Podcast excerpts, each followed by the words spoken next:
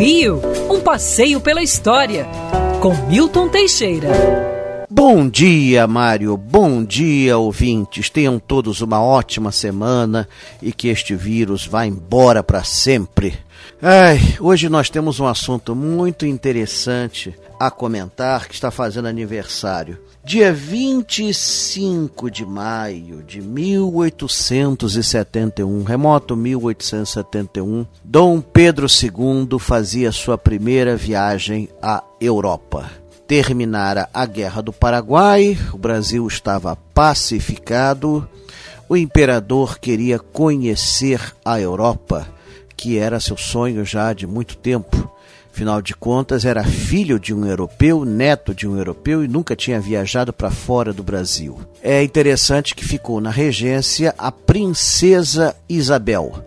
Princesa Isabel jurou a Constituição e, enquanto o papai estava viajando, ela conseguiu passar, a 28 de setembro de 1871, a Lei do Ventre Livre. Estavam livres todos os filhos de escravos nascidos a partir daquela data. Mas vamos voltar a Dom Pedro II. Olha, ele viajou num barco a vapor para a Europa com uma comitiva de 6 pessoas, dos quais um era o médico e o outro era um colega de infância, um ex-escravo com quem ele dividia as brincadeiras. E detalhe, todas as despesas correram por conta de Sua Majestade. Na Europa, Dom Pedro II percorreu toda a Europa Ocidental e foi até o Império Austro-Húngaro, chegando onde hoje é a Hungria mesmo.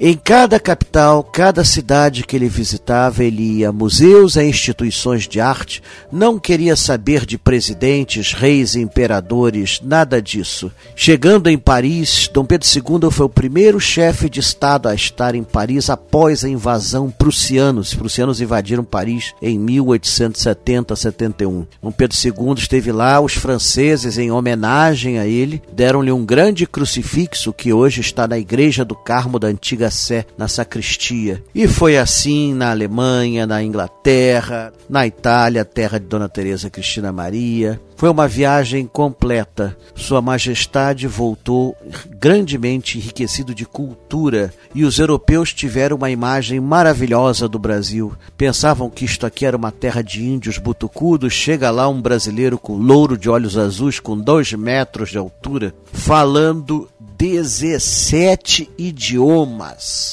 Ele voltaria à Europa mais 2 vezes, a última já exilado, para morrer em Paris em 1891. Quer ouvir essa coluna novamente? É só procurar nas plataformas de streaming de áudio. Conheça mais dos podcasts da Band News FM Rio.